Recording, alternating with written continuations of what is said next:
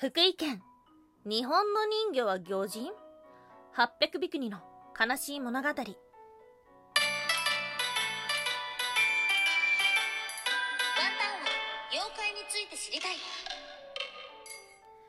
はい、空飛ぶワンタンです。ワンタンは妖怪について知りたい。ということで、この番組は普段キャラクター業界で働いているワンタンが日本におけるめちゃくちゃ面白いキャラクター妖怪についてサクサクっと紹介している番組です。この番組のスポンサーはともさまさん。歴史とか世界遺産とかを語るラジオなど放送されています。詳細はツイッターにありますので、ぜひぜひ番組概要欄からチェックしてみてください。スワイスワイスワイスワイスワイ。木曜日です。木曜日といえば、妖怪日本酒の旅です。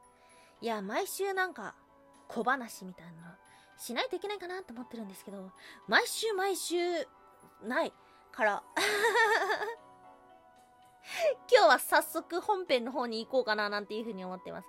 今日紹介する妖怪をワンタンも昔から調べたかったなっていう風に思ってたうちの一人です。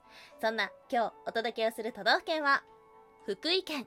はい、県庁所在地は福井市ですね。うん、ワンタン行ったことないし、すごい遠いイメージがあるな。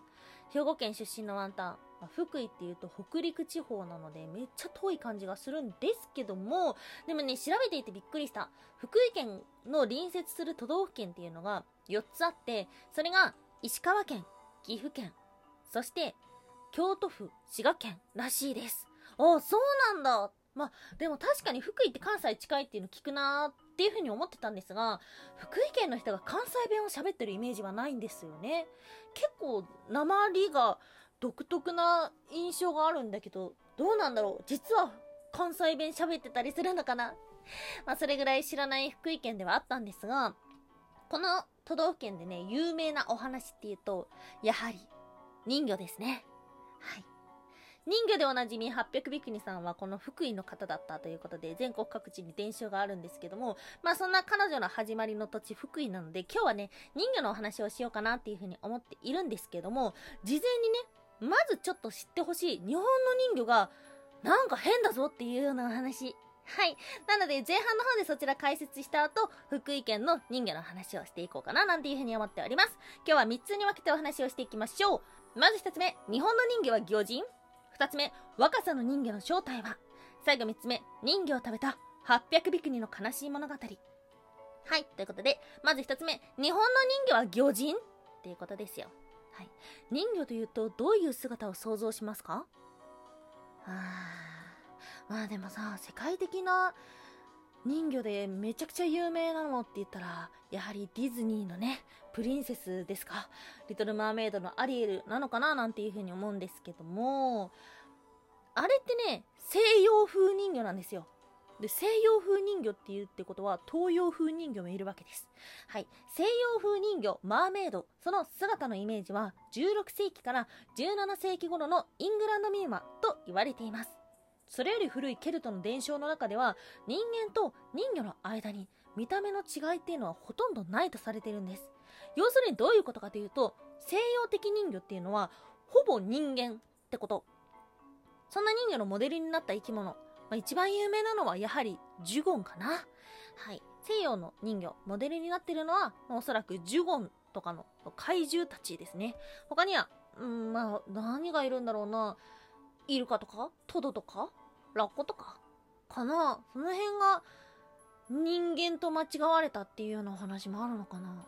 どうなんだろう？はい。まあ、そんな私たちがイメージしやすい人魚の姿ではあるんですけども、東洋風の人魚って知ってますか？これね、とんでもない姿をしているんですよ。っていうかもはや魚人です。はい。東洋の人魚っていうのは顔だけ人間、首から下は魚の姿をしています。モデルになっているものは、蛇、または深海魚である竜宮の使い。特に日本の人魚、過去魚人っていうのはですね、竜宮の使いから来てるっていう風に言われています。うん。ぜひ一度調べてみてください。日本人魚とかで調べたら、えーっていうような感じの 姿をしています。はい。まあ、この人魚の話はですね、もっと深掘りできそうなんですけども、今日は福井県のお話ということなので、今日はこの辺で。今日の二つ目、若さの人魚の正体は？はい。福井県の中に有名な人魚のお話が残っています。諸国、美人団というところに載っているんですけども、頭は人間首の周りにトサカのような赤いものをまとっているそして首から下は魚そんな姿をしているみたいですで岩の上に上がってるところを漁師が殺してしまってそのまま上によいしょよいしょっていう風に返したらどうなったのかっていうと嵐が起こり海鳴りが7日間にわたって止まない。そしてそれが続いて30日ばかり起きた頃に大地震が起きて地面が裂けて村が一つ地中に飲み込まれたなんていうようなお話があります。とんでもないですね。はい。人魚というのはお千明神の使者であり明神様のたたりだとその当時は考えられていました。うん。このお話から見てもおそらくこの人魚っていうのは深海魚だったんじゃないかななんていうふうに思います。今でもさニュースとかで見ませんか？竜宮の使いが港とかにね上がってこれは地震の前兆だみたいな感じで言われてるのを見ることがあるんですけども、まあ、そういう風にですね海の方に先に伝わっているなんだろうな震災のサインだったんじゃないかななんていう風に思ってしまいます。ちなみに福井県にはそんな竜宮の使いはいたのかっていうといるみたいですね。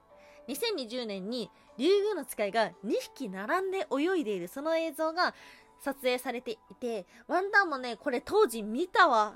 話題になっていたので、はい、すごく貴重な映像が残っているみたいです。なので今もいるみたいですね。はい、そんな福井県若狭の人魚なんですけども、人魚魚人？人魚魚人？人魚 ちょっと怪しくなってくる。そんな人魚を食べた女性の話があります。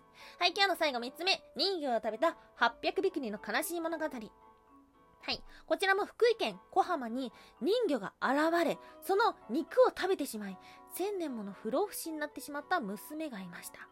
こういうね、調べていくと、なんで娘はそんな怪しいお肉を食べちゃったのかって言ったら、大好きなお父さんが持ち帰ってきたお土産だったので、そのまま食べちゃったみたいな話がありました。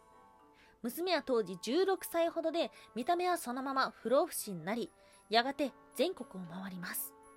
はい。なので、800ビクニのお話っていうのは、実は日本各地、北海道と九州より南以外ほぼ全国に分布されているなんていうふうに言いますね。この娘がどうなっていったのか、えー、いくつかオチがあるんですけども、今日は2つ紹介させていただきましょう。1つ目、娘が800歳まで生きた頃、若さの殿様が重病になり、娘は残りの寿命を殿様にあげて生涯を終えた。そこから800匹にと名付けられるようになったっていうことですね。そして2つ目、生きることに疲れた800匹は、空、空院寺の近くにある庵にこもり、職を断ちました。椿が好きだった800匹に、彼女は日本を巡るときに各地に白い椿を植えていきます。さっき椿って言った？椿です。椿を植えていきました。そして彼女がこもる時にも、椿を植えて、この椿が枯れたら私が死んだと思ってください。と言い、はいって言ったんですけども、今もその椿は美しく咲き誇っているので、今も生きてるかもしれない。というような話ですね。うん。まあ、悲しいお話だなっていう風に思うんですけども、まあ、女性の美しさ、若さへの憧れの象徴であるっていうのと、ワンタンがこの話を見て一番なんか、あ、切ないな、悲しいなっていう風に思ったのは、まあ、彼女は少なくとも800年か1000年かそれぐらいまで生きた今も生きてるっていう風にされてるんですが人間の心を失わなかったっていうのが今までの妖怪話に出てきていた数々の女性と違うなっていう風に思いましたこういうことがあるとね恨みが溜まっていって妖怪化してしまう人っていうのもいたんですけどもこの800ビクニに関しては人の心を失わなかったっていうのがねなんかだからこそあーっていう風に思ってしまうことがありました。800ビクニのビクニとは甘さん、つまり出家した女性を指します。そして800、この名前は古くから日本の中で8という数字は末広がり、幸せが末長く続くという意味を持っているので、この800ビクニっていうのもですね、すごく素敵な名前だななんていうふうに思ってしまいます。はい、全国各地に伝承が残っているので、あなたの家の近くにも伝承は残ってるかもしれません。そして今も咲いている白い椿というのは800ビクミン。へえ、すごいとこで噛んじゃった。今も美しく咲き誇っている椿は800ビクミンの優しい思いが詰まっているのかもしれません。